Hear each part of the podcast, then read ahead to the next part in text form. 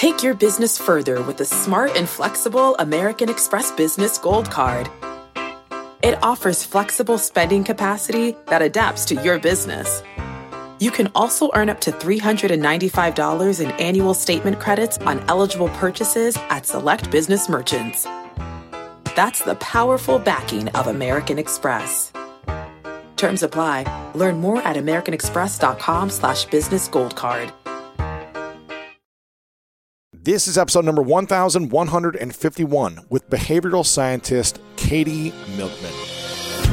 Welcome to the School of Greatness. My name is Lewis Howes, former pro athlete turned lifestyle entrepreneur, and each week we bring you an inspiring person or message to help you discover how to unlock your inner greatness.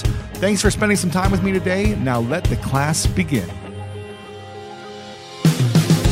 William Shakespeare once said, We know what we are, but not what we may be. And neuroscientist Abhijit Naskar said, Global harmony is only the reflection of humankind's internal harmony. I'm excited about this Katy Milkman is an award winning behavioral scientist and professor at the Wharton School of the University of Pennsylvania, and she hosts the popular behavioral economics podcast, Choiceology. She is the co founder and co director of the Behavior Change for Good initiative, and her research is regularly featured in the New York Times, Wall Street Journal, and NPR. And in this interview, we dive into some of the research of her new book, How to Change the science of getting from where you are to where you want to be. It's such a powerful and enlightening conversation that we made it into two parts. And in this first episode, we discuss the biggest internal barriers holding you back from changing your life, how our sense of identity helps and hurts us. This was huge for me. What science says about how to believe in yourself more, why setting big goals is actually hurting your ability to succeed, what commitment devices are and how they lead you into a better life, and so much more more. And if you're enjoying this, make sure to share this with someone that you think would be inspired by this as well. And a quick reminder click the subscribe button over on Apple Podcasts or Spotify to subscribe to the School of Greatness so you can stay up to date on the latest and greatest from this content here on this podcast. Okay, in just a moment, the one and only Katy Milkman.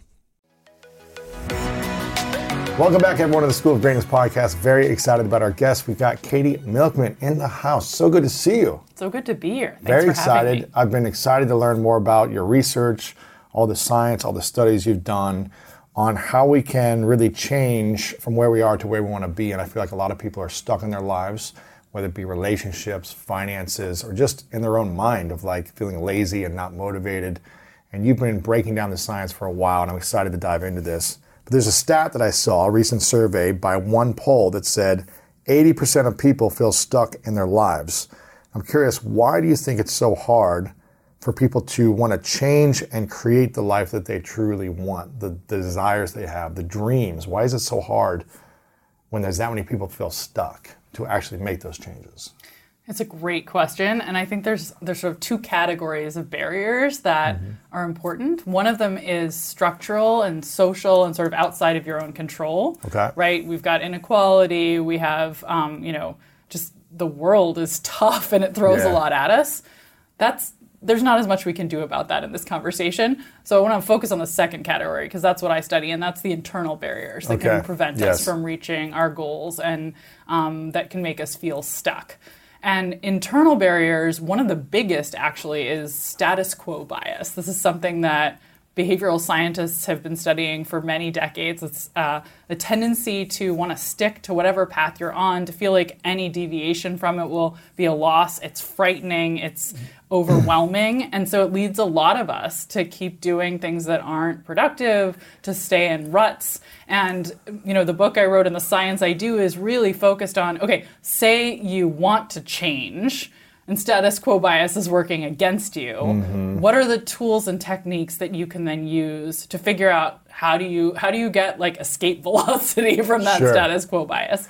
So give me an example of, uh, I'll, or I'll give you an example of. There seems to be like a lot of people who are in relationships that aren't fulfilling them, or maybe they talk about their partner or their spouse to their friends and family often about what's not working and what they don't like about this person, or them thinking about getting out of it and they're doing this for months or years. But maybe they're so used to the pain or they're just comfortable with the frustrations that it's they stay in it because it's less painful than the unknown of something else or being alone or what? Would that fit into the status quo bias? Yeah no it absolutely would. And uh, it would also fit into escalation of commitment which is another bias that has been extensively documented the tendency we have when we're on a path to stick to it in part because we tend not to ignore sunk costs so a, a, sunk cost is like something that you can't recover. Like it's like all, three years of my life with this person, all this time invested, I can't get that back. That's right. You can't get it back. All the birthday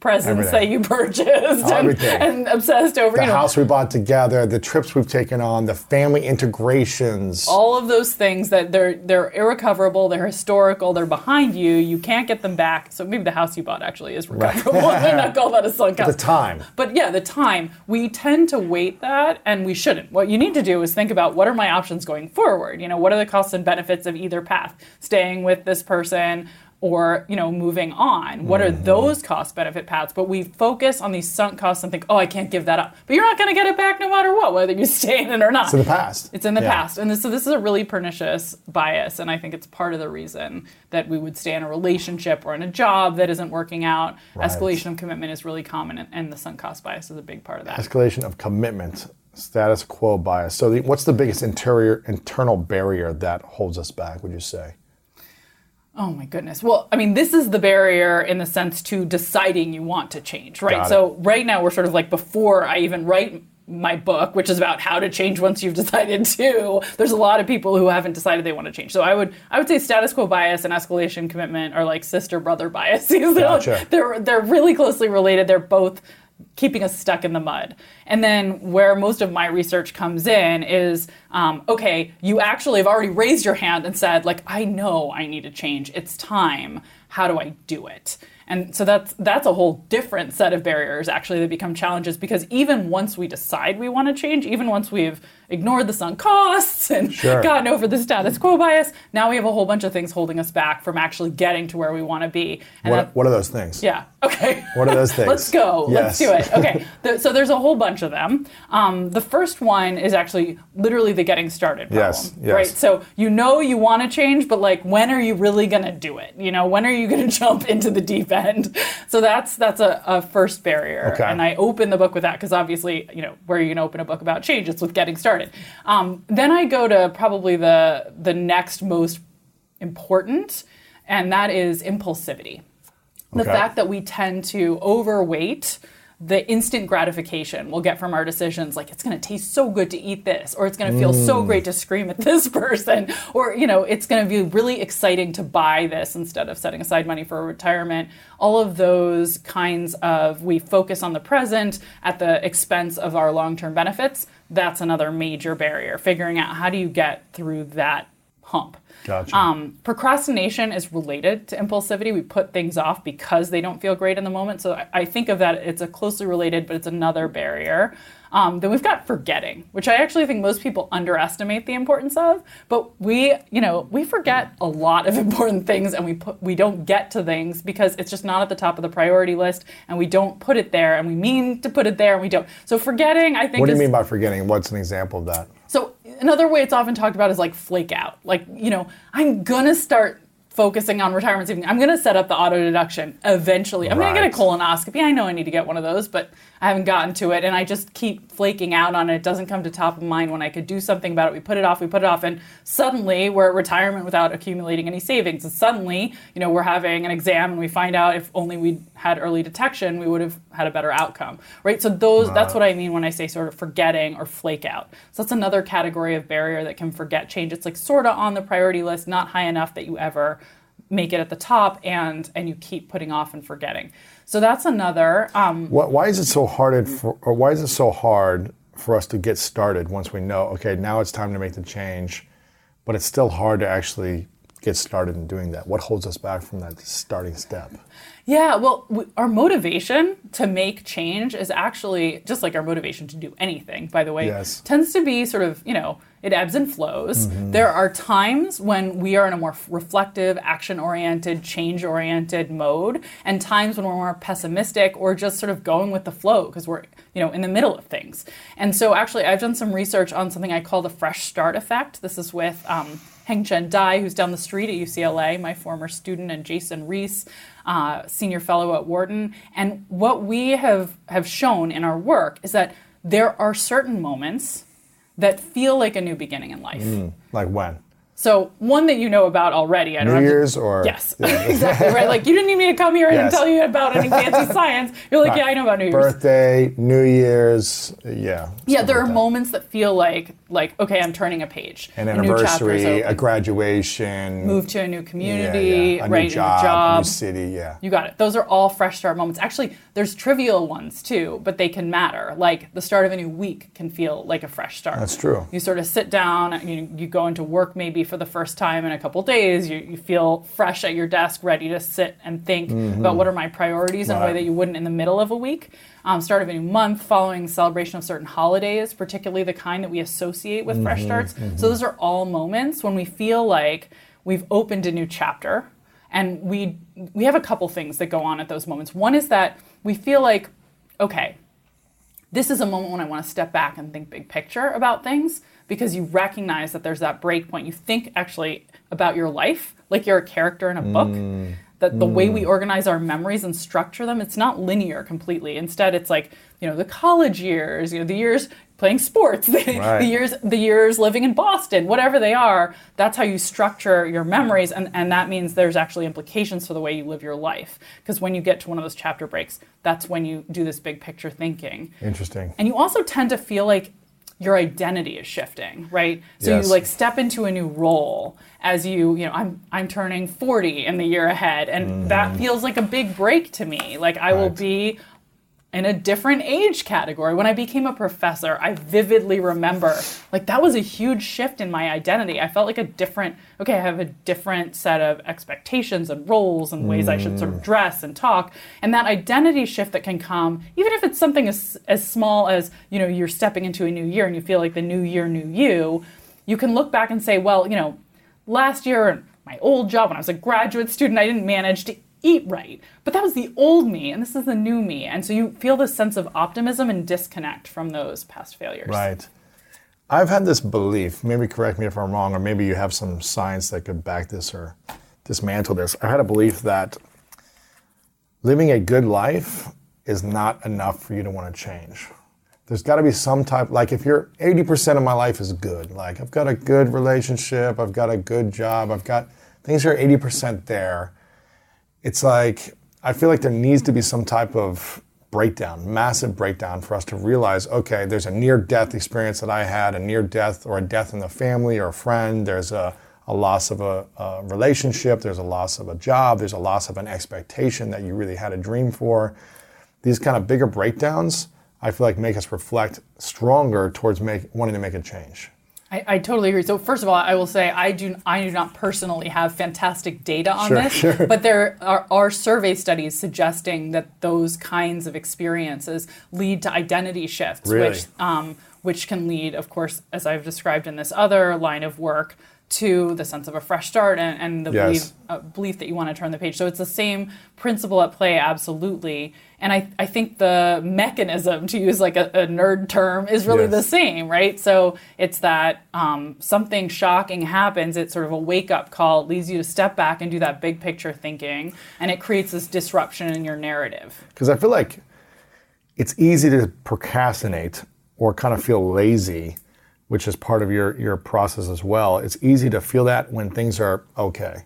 Or when things are like good, but they're not like, it's not a big enough pain for you to be like, I need the motive, now I have motivation to make a change. Yeah, yeah, no, I agree. Do we need that. a bigger pain or is it possible to create exponential change or transformation when things are okay or really good in your thought?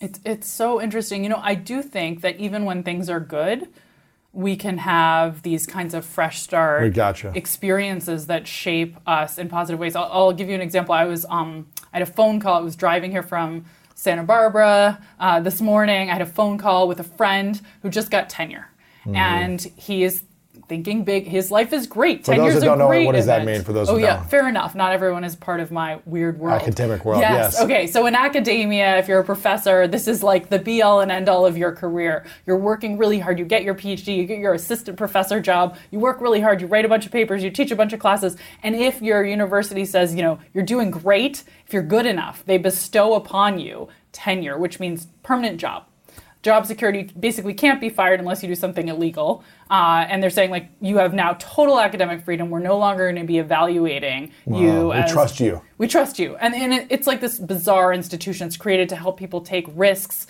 but it is a big moment in the life of an academic when they get to that milestone. It's like there's nowhere else to go. You've climbed to the top of the mountain.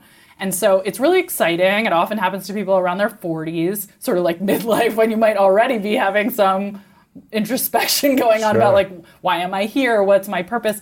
So a lot of academics step back at that moment and think, what do I want to do now? What do I want to do next? I've been climbing and climbing to this point, and I was having this conversation with a mm-hmm. friend on the on the drive here who had reached that point and was having that exact okay what's next and wanted to talk about writing a book since i'd written a book and like what is that like he thinks that might be the next big adventure for him but nothing is wrong everything is right it's just that he reached a moment he reached an achievement he uh, he got to the top of a mountain and looked around and realized okay i've climbed to my goal and it's time to figure out what the next one is and i think that can be a fresh start too Yeah. it's positive Identity is something that is, is interesting to me. How important is the way we shape our own identity or view our identity in terms of where we are to where we will be? Like if we stay stuck in old identities, how do we shed identities? You know, how do we create a new identity even though we've never actually lived it?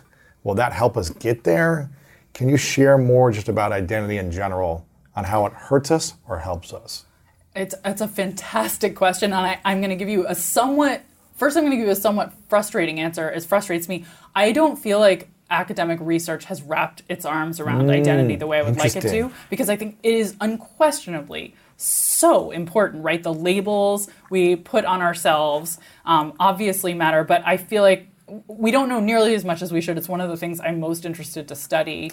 Um, It's your next book. Moving, maybe, Yeah, yeah. maybe we know a little. One of the things I think is most relevant to the way um, I think about w- identity is mindset, which Yes. is it's different than identity, but um, a mindset can come with uh, or can be triggered by an identity. And one of the barriers we haven't talked about yet to change that I think is really important is whether you believe you can change. And identity ah. and mindset are a big part of that.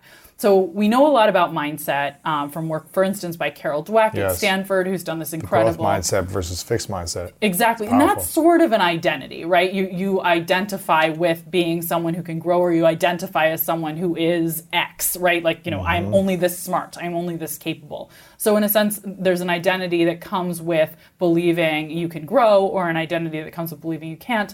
Um, there's also wonderful research on the placebo effect Yes. And how that extends beyond just medicine, right? We know about Mm-hmm. it in medicine that like if you believe a sugar pill is going to make you healthier, you actually experience physiological benefits.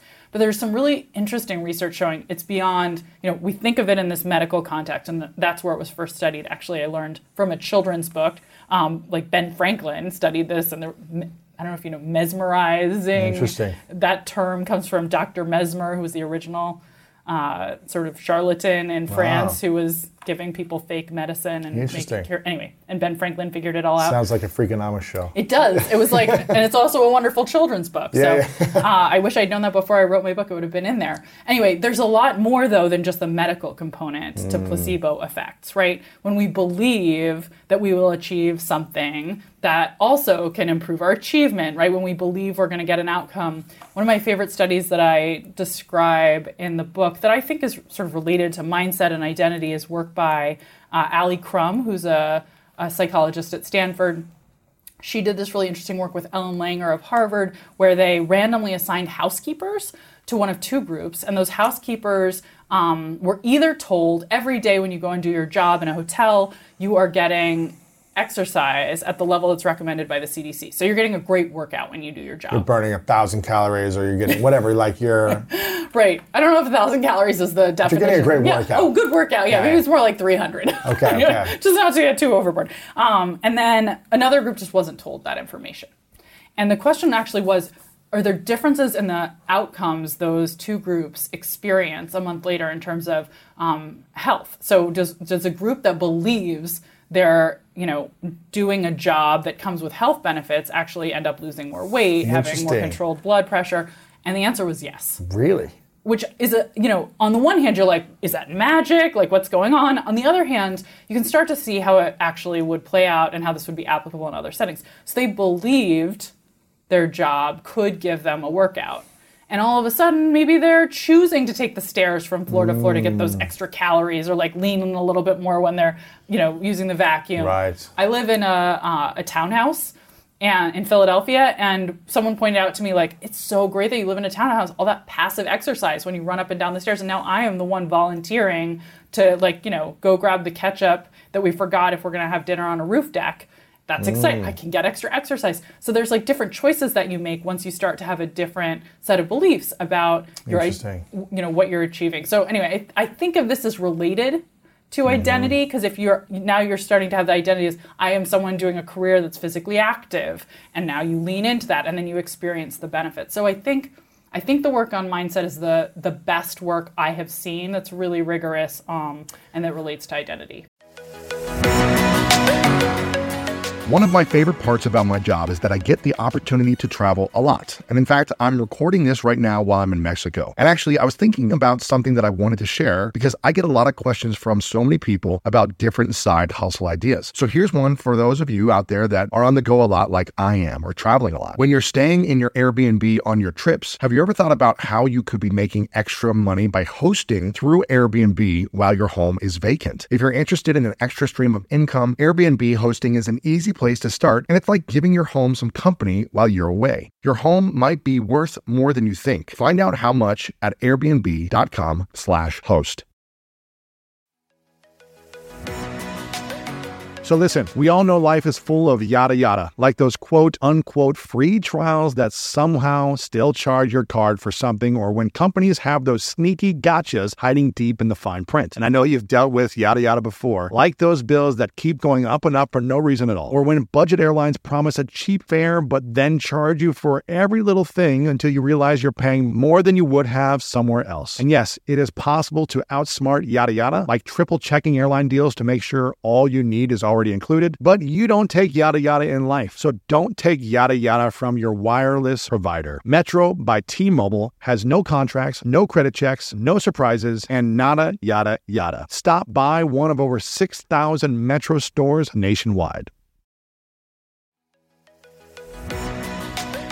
When you get a new car or a new home, your first reaction might be to say things like, oh yeah, or I can't believe it, or booyah. But what you really want to say is the one thing that can get you the help you need. Like a good neighbor, State Farm is there. State Farm is there with the coverage you need for your car, your home, and even boats, motorcycles, RVs, and other things that matter to you. With a State Farm agent, you know someone is there to help you choose the coverage you need. With so many coverage options, it feels good knowing you can find what fits for you. And when you need ways to get help, State Farm gives you options there too too, in person or on the phone with your local agent or on statefarm.com, where their award winning app, State Farm, lets you do things your way. So when you need help protecting the things that matter most, remember to say, like a good neighbor, State Farm is there.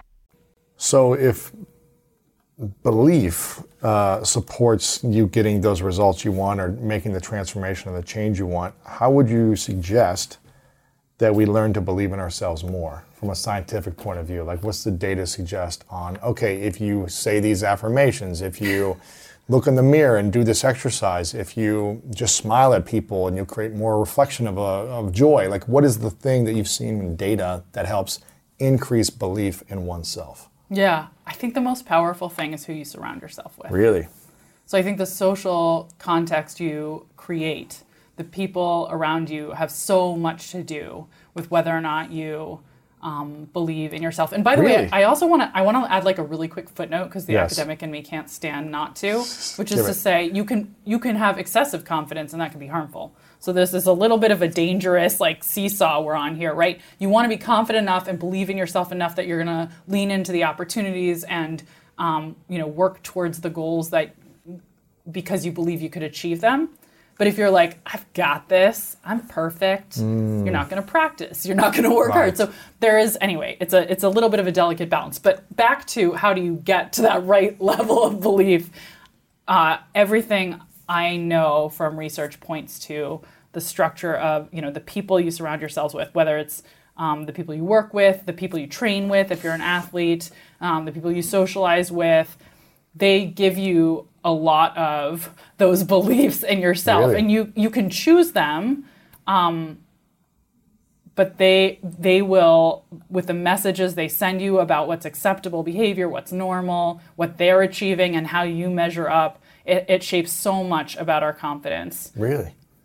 There seems to be, I, I think this is true, and I also love the examples of some of the great athletes who've accomplished so much that were doubted over and over growing up and kind of have this chip on their shoulder like no one believed in them and they said, I'm going to go prove them wrong type of mentality, which I think can get you extremely far in terms of success and results, but never feeling you'd this never fulfillment choose inside. you'd never, yeah, you never choose, choose that, No. right so i think what you're pointing to is like it's not um, a necessary condition Right. And it's not the best environment. It's not the only. Yeah, yeah, Yeah, There are people who can thrive without it, but if you get to choose, and if you want to create an environment where you're going to believe in yourself, So you think surrounding yourself with the right people, the right environment of people, the right community, what what should those people be like? You know, what should their attitude, their energy, their communication style be like with you? If people were reflecting on their five to ten people in their inner circle, what should they reflect on? They should have these qualities, they should say these things, or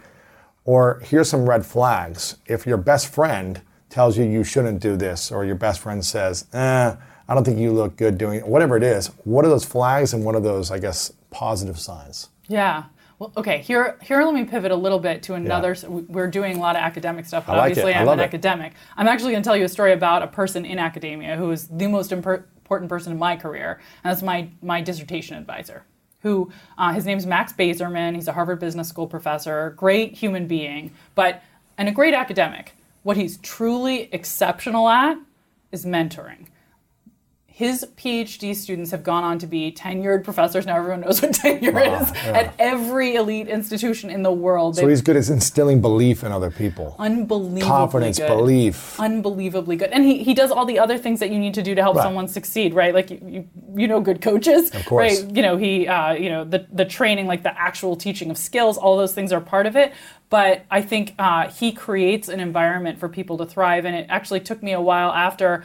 I had graduated as one of his advisees, and I was trying to advise my own students and figure out what was the secret sauce that made him so wildly more successful as a coach and mentor than anyone else in our field had really, I mean, stratospherically more successful.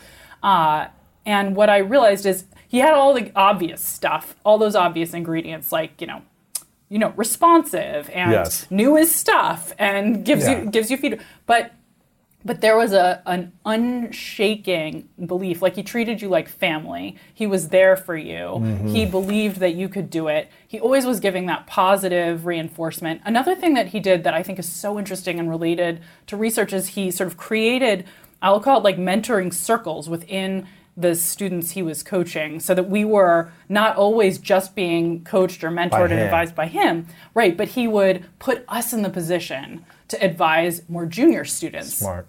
so there's this wonderful research that I write about in the book by Lauren Eskreis-Winkler, who's a, a professor at the Kellogg School at Northwestern. And she had this amazing insight when she was doing research for her dissertation. She noticed that she was interviewing all these people who were struggling to achieve their goals.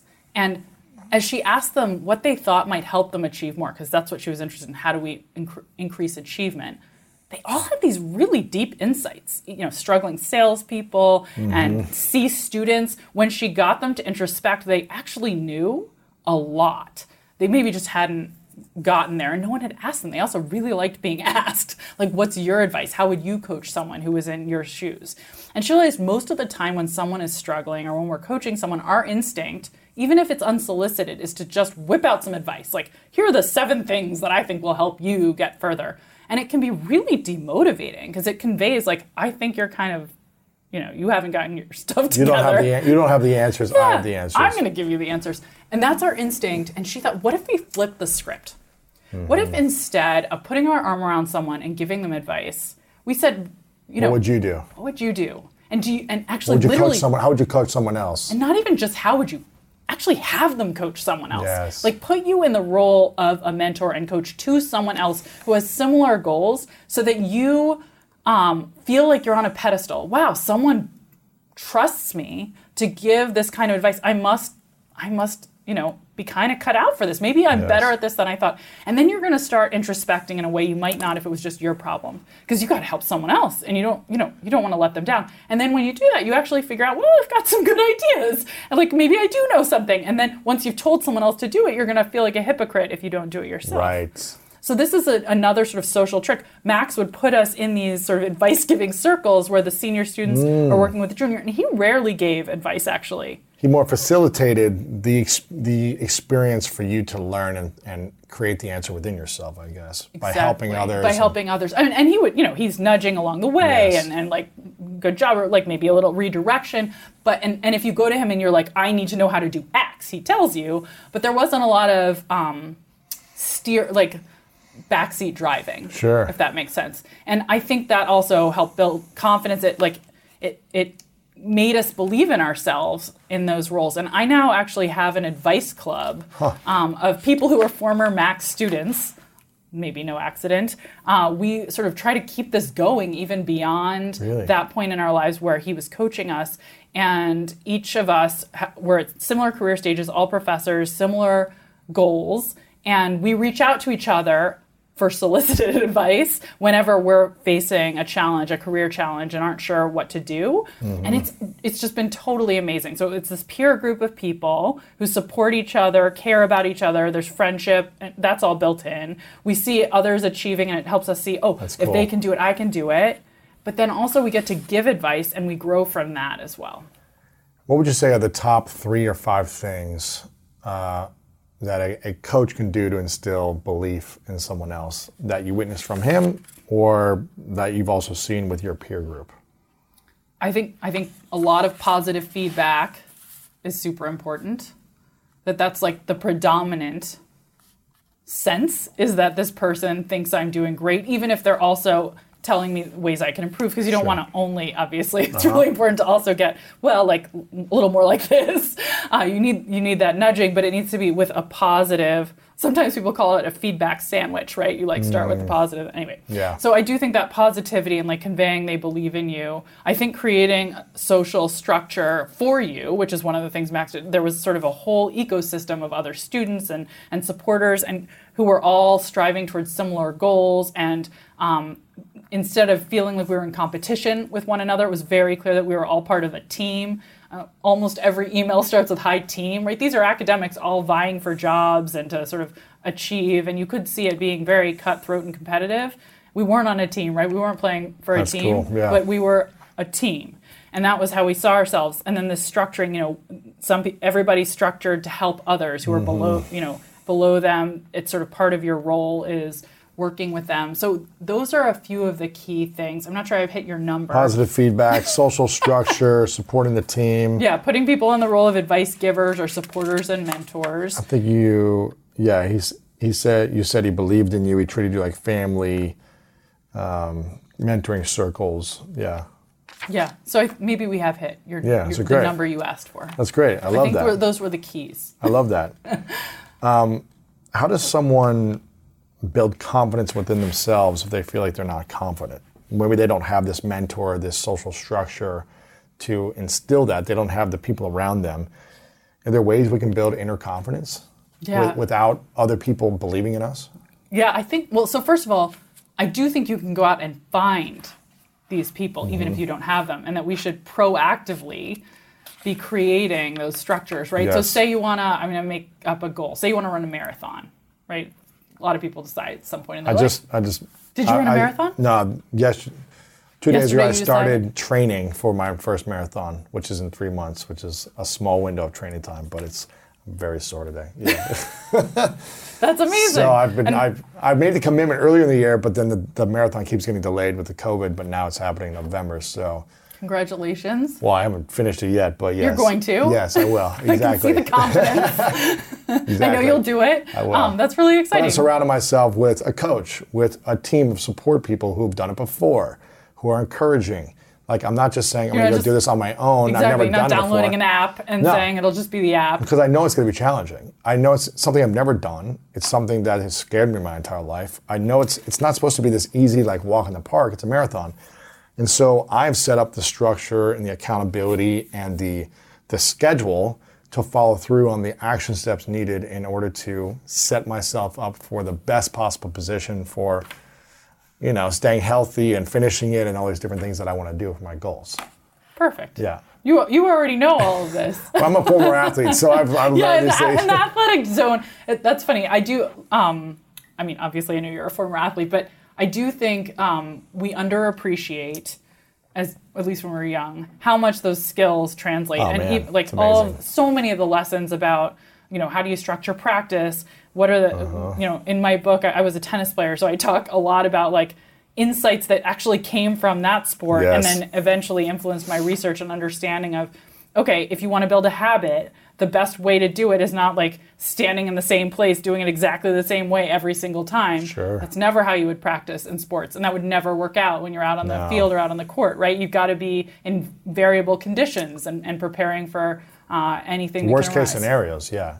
Right, and yet often I think scientists uh, and, and you know and anyone who's trying to create structures and success make mistakes that if you look at it, looked at it like an athlete and you said like well how would an athlete tackle Mm. a parallel problem we we would know that's not going to work like it's too rigid it's too it's Right. too much expectation of things being perfect, Perfect, yeah.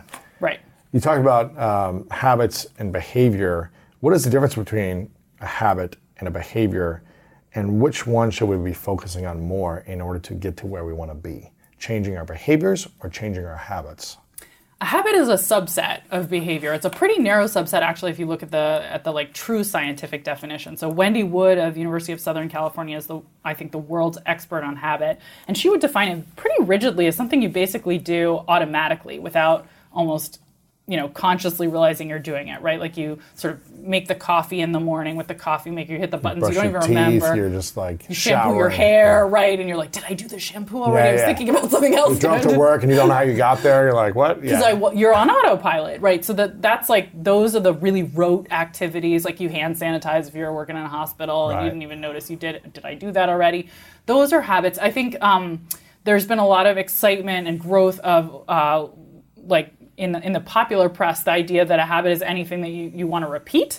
And I think that would actually, a lot of the things that we think of and that we talk about casually as habits are probably more in the category of routines, which is different. Like often it's a like if you're going to the gym is it really a habit you probably remember deciding to go to the gym maybe you do it at a consistent time maybe you do it a lot but i would start calling a lot of these things more like routines Really? if you Okay. want to talk about the non-academic at any rate Sure, sure. um, you know, the, the, a little bit like inside baseball. Who cares? The, but I do good, think yeah. it's interesting. There's distinction in the processes that drive one versus the other. Uh, I mostly I study behavior, which is like a super category. It's even above routines or habits, where um, where and it's just all behavior change requires different behaviors to happen. Some of them are going to be on autopilot, some of them are going to be routine, and some of them are one time decisions that have im- big implications for your life. So I actually think having all of those categories Mm. in mind when we think about change is really important as opposed to narrowly focusing on one or the other. so, what is the definition of a behavior? Oh, that's an interesting. Like, what is a behavior? um, a behavior is an action you take. Uh, like, really, everything is behavior. If it's inside your head, it's not a behavior. Then it's like a judgment.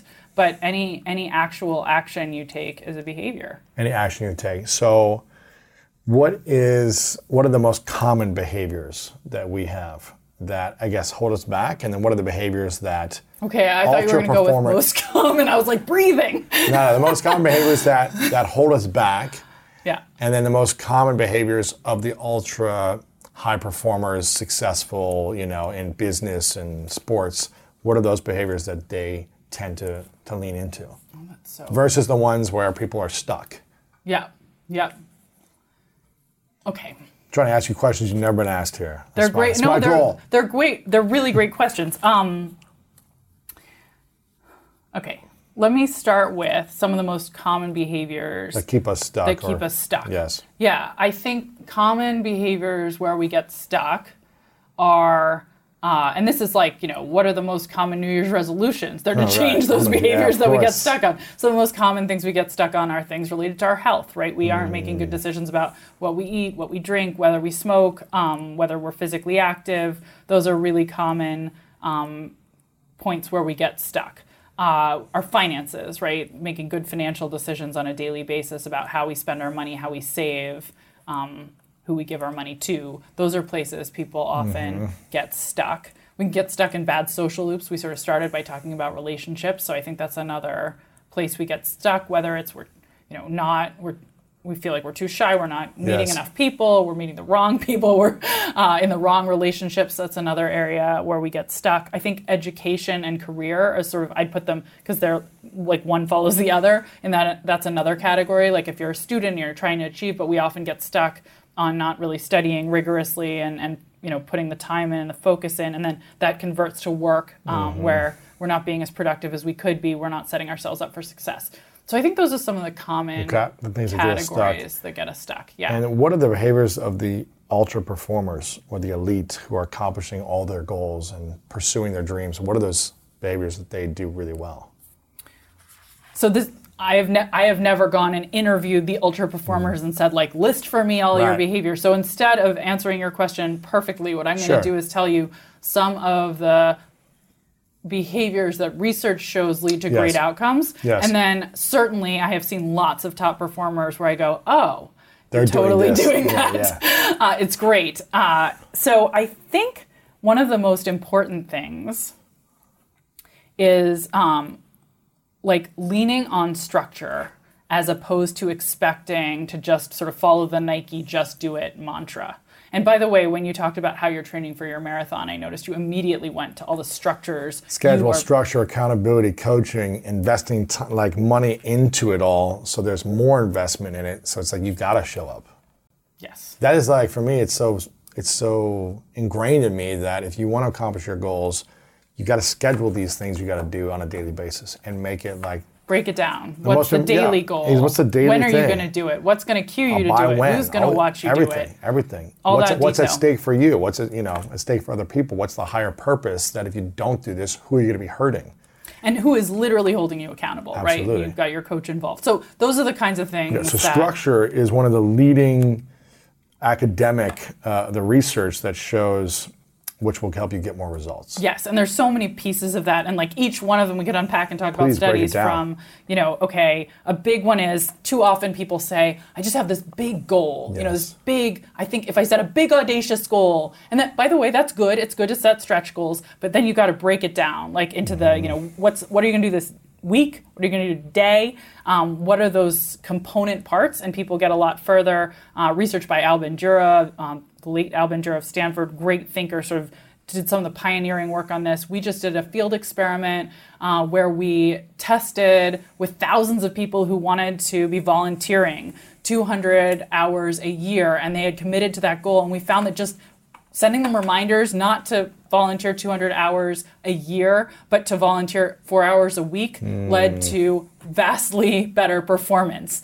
Just that really simple change, even in the way you communicate about this. When you invite someone to start saving $5 a day instead of $150 a month, you get vastly higher take up. Interesting. it's identical. So just little framing shifts where you think about let's break this down into the bite-sized component. Now it's harder to procrastinate on it. You can see how it's doable. It doesn't feel overwhelming. So you're saying if my goal is to save uh, $105 a, or invest $105 a month or whatever this is, are you saying it's not the best approach to say I'm going to invest $105 a month, but I'm going to do $5 a day? Yeah, so 100. I, I, I can't remember what the Yeah, yeah, it's was, 150 because it's like 30 days yes. roughly in a month. Anyway, $150 as opposed to saying I'm going to save or invest $150 a month, trick your brain into saying I'm going to invest $5 a day. right. You're saying by doing that, what should happen? We should have Many more people raise their Do it. hand and say, "I can do this." as opposed to $150 is too big for some people, It But five- sounds big. You start thinking like, oh no, where am I going to have to cut? Like, I-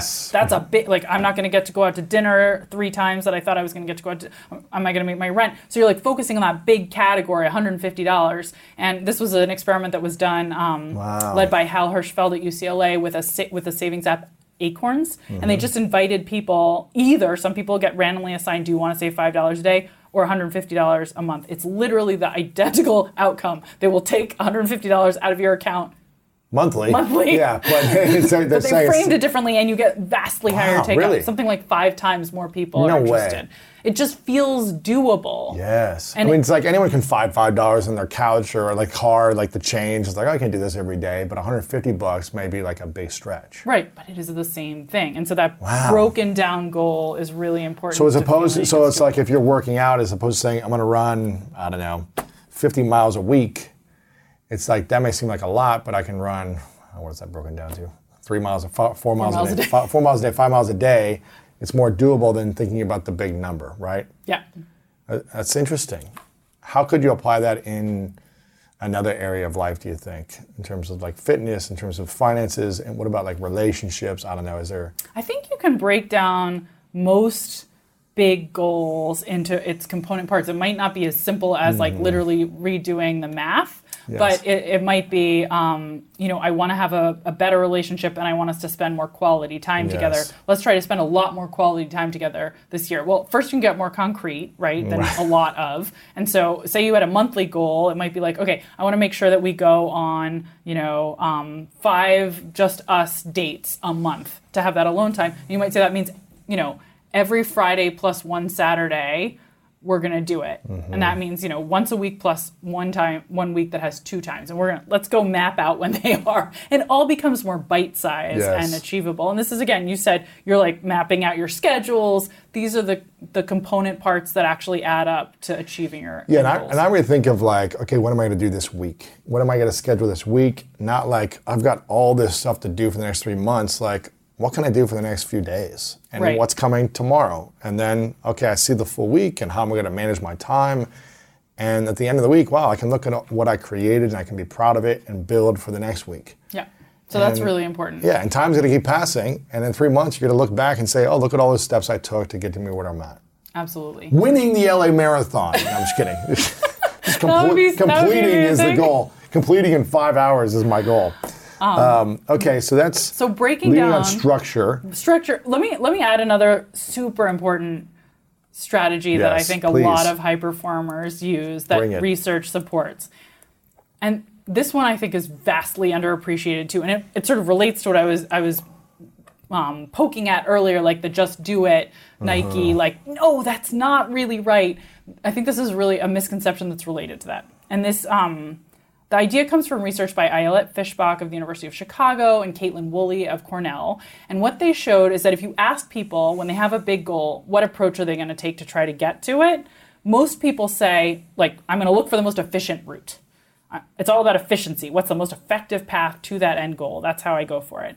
And like a small fraction of people say something different. They say, I try to find a way that I'll enjoy getting to that end destination Have fun. have fun. So so you could think about someone who wants to we- we've been on marathons, say you're training for a marathon, you know, somebody who's like I'm going to just go to the gym and get on the on the treadmill and grind it's it out. Hard every day. Yeah. And another person is like, I'm going to go on a run with a running group. We're going to go through, you know, the most on the most beautiful trails that I know. We're going to do it together. Um, maybe I'm even going to download some great reading material, listening material before I go, so that I have something fun in my ears.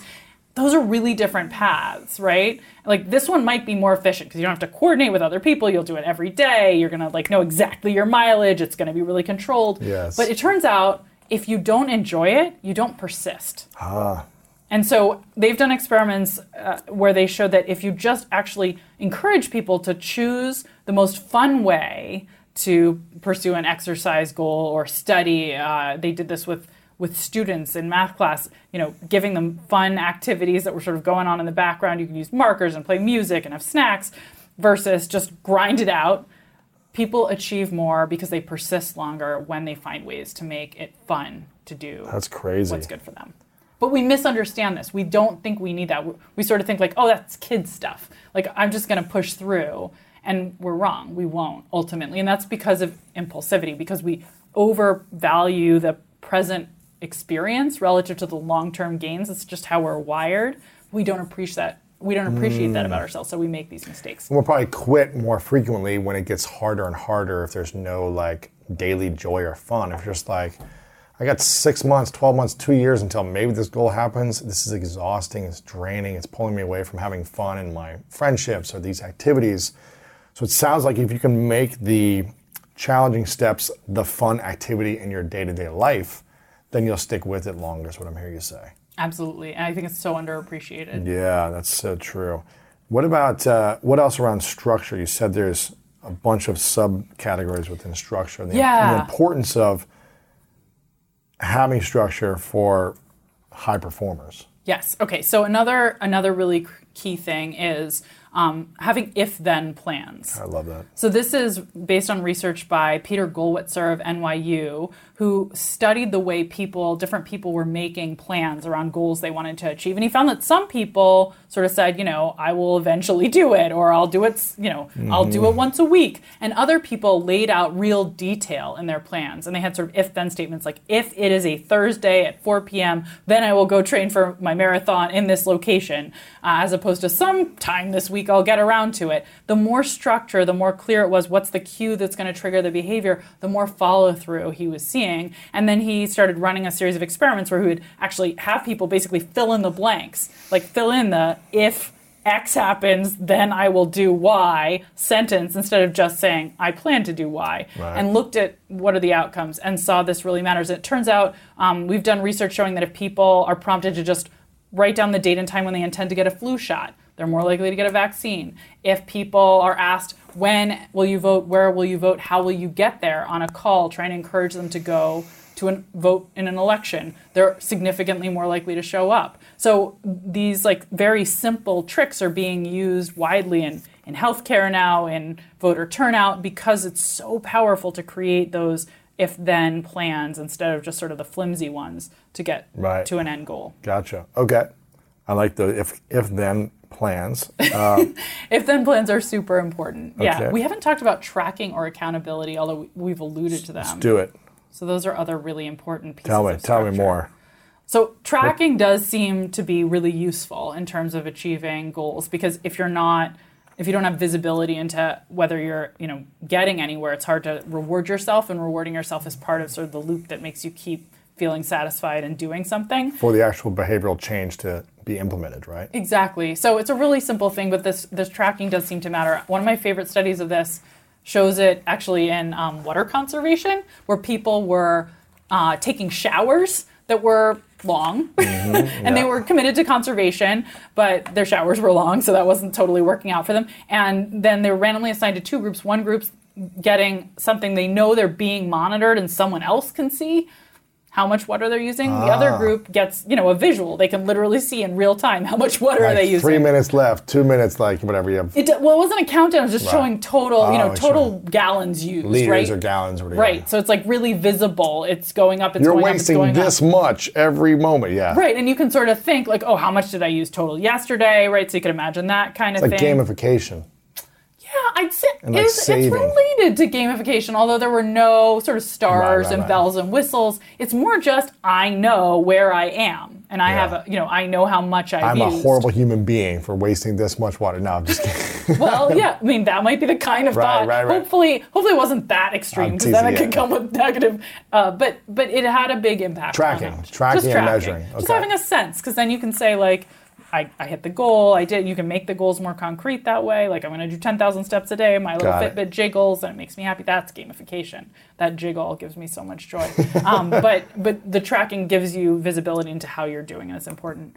Um, and then accountability, which you've mentioned a bunch Yes. of times, does you know absolutely the research supports when someone else who you care about when they're holding you accountable it matters because Mm-hmm. it changes the cost benefit calculus of achieving your goals and that Is there research around that that proves that, or is it? Yes, absolutely. When you're Yes. um the, the my favorite work, so this is in the category of um, what's called commitment devices. Okay. So it's a category that economists have been studying for decades because they find them really weird. So economists get really excited when they hear about commitment devices because they're like, these shouldn't exist. It breaks all our theories. A commitment device is when you create some sort of penalty or constraint on yourself.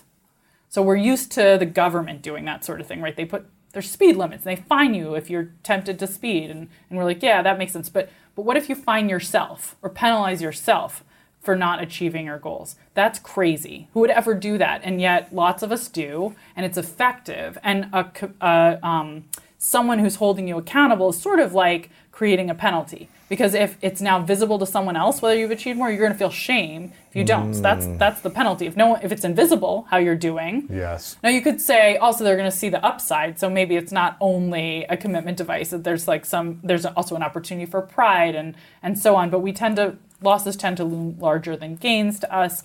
Accountability tends to i think be most potent because of the sense that you don't want to let you don't want to fall down when someone's watching. Right. And commitment devices are generally extremely effective. What the most effective ones are actually when you put like money on the line. Right. So you can put cash down that you will forfeit if you fail to achieve a goal. Right. And I research that. shows that that helps. works. It works really well. So Putting money down and saying, okay, I'm going to pay $1,000 to something I don't believe in if I don't accomplish this goal or if I don't do the steps at least to get there by a certain time. exactly, and and it's like That'll wait, incentivize you. it you incentivize yourself, which is very counterintuitive. Why am I finding myself? But it works. My favorite study is on smokers who wanted to quit. Half of them are given sort of your standard suite of stuff. Here's ways to quit. The other half are given all that stuff plus a commitment device. You can put money into this account for six months, and it'll disappear if you fail in a nicotine um, or cotinine test in your urine at the end of six months. 30% higher quit rate in the group that just had the really? ability to put that money in there. Now, uh, someone once told me that you pay attention to what you pay for. And so, in the coaching world, when you're investing in a book or you're investing in a coach, usually the, the more the investment in that book or program or coach, the more you want to pay attention to to getting the result. Would that be similar to this study that's like, okay, if I put $100 in this thing, in six months, if I stop smoking, people are like, eh, 100 bucks doesn't matter. But if I put $100,000 in, I'm going to pay attention because that's a lot more money that I don't want to lose. You know what's really fascinating is it goes back to the very first thing we talk about, talked about, which is sunk costs, and the tendency we have not to ignore them. So, you know, if you buy a book, it's sunk cost. You can't go return it, and well, maybe you can, but in most cases, if you dog ear it a tiny bit, or you're probably not going to return it. So you should ignore it. It's irrecoverable. It doesn't matter, but we don't. That's not how we're wired, and as a result, uh, as a result of wanting to sort of recover that sunk cost, we do work harder when we feel like, oh, I've in, I've invested so much. More in money. Yeah, exactly. So so it's a trick. It's it's sort of a mistake that we do it, but it works. And so let's hook into into that and use it to motivate us to achieve more.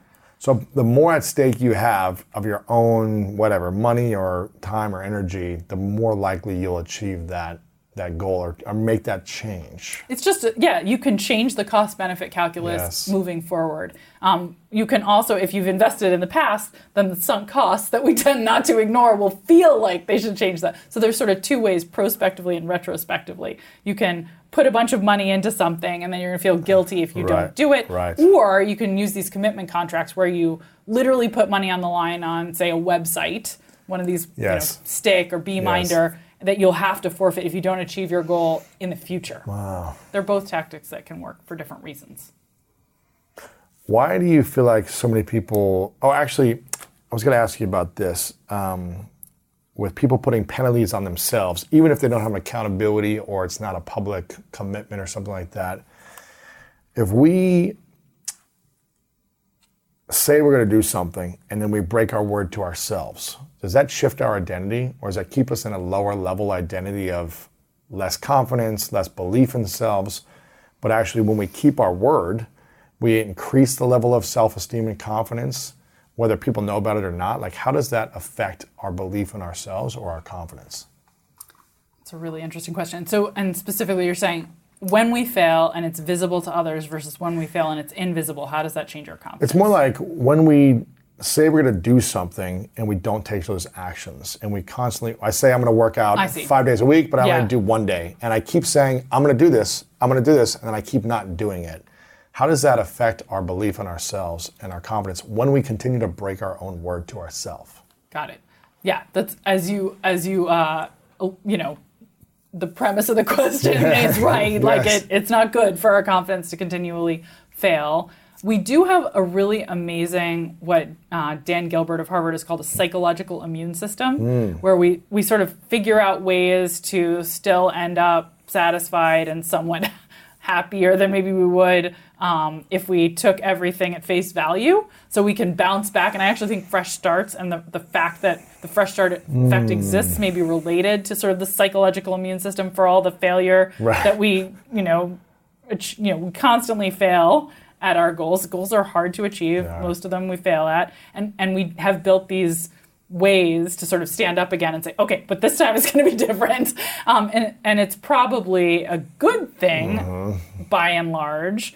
Um, but of course, it's it's not perfect, and the more we fail, the more difficult it is to for that psychological immune system to like, to win.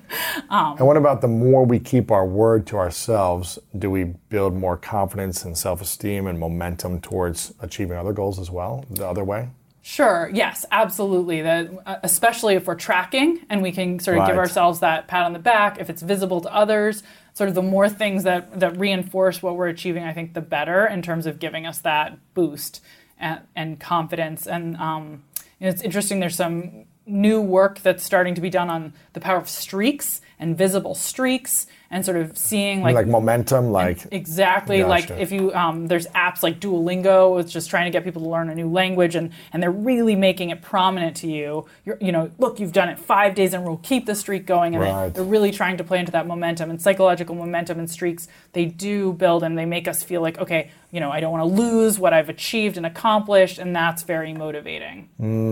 Okay. What would you say is the number one thing we need to know about changing our behavior for the better? Ooh, I love this. And if you want to know the answer to that last question, then make sure to check out part two coming soon, where we talk about making pledges and why they're the key to accountability, how to temptation bundle, and why this skill is so important for creating new habits, why we need to be more flexible with our goals, and so much more. Part two is going to be just as powerful, but make sure to share this with someone that you think would be inspired on part one, lewishowes.com slash 1151 with Katy Milkman. Again, if this is your first time here, click the subscribe button right now over on Apple Podcasts or Spotify. Leave us a review and let us know what you enjoyed most about this episode and how it inspired you, the actions you're going to take in your life. And I want to leave you with this quote from Ralph Ellison, who said, When I discover who I am, I'll be free. This is all about the discovering process of who we are in our lives, becoming more aware of what works for us, what doesn't work for us, where we are, and where we want to be. And I want to remind you if no one has told you lately, my friend, that you are loved, you are worthy, and you matter. And you know what time it is. It's time to go out there and do something great.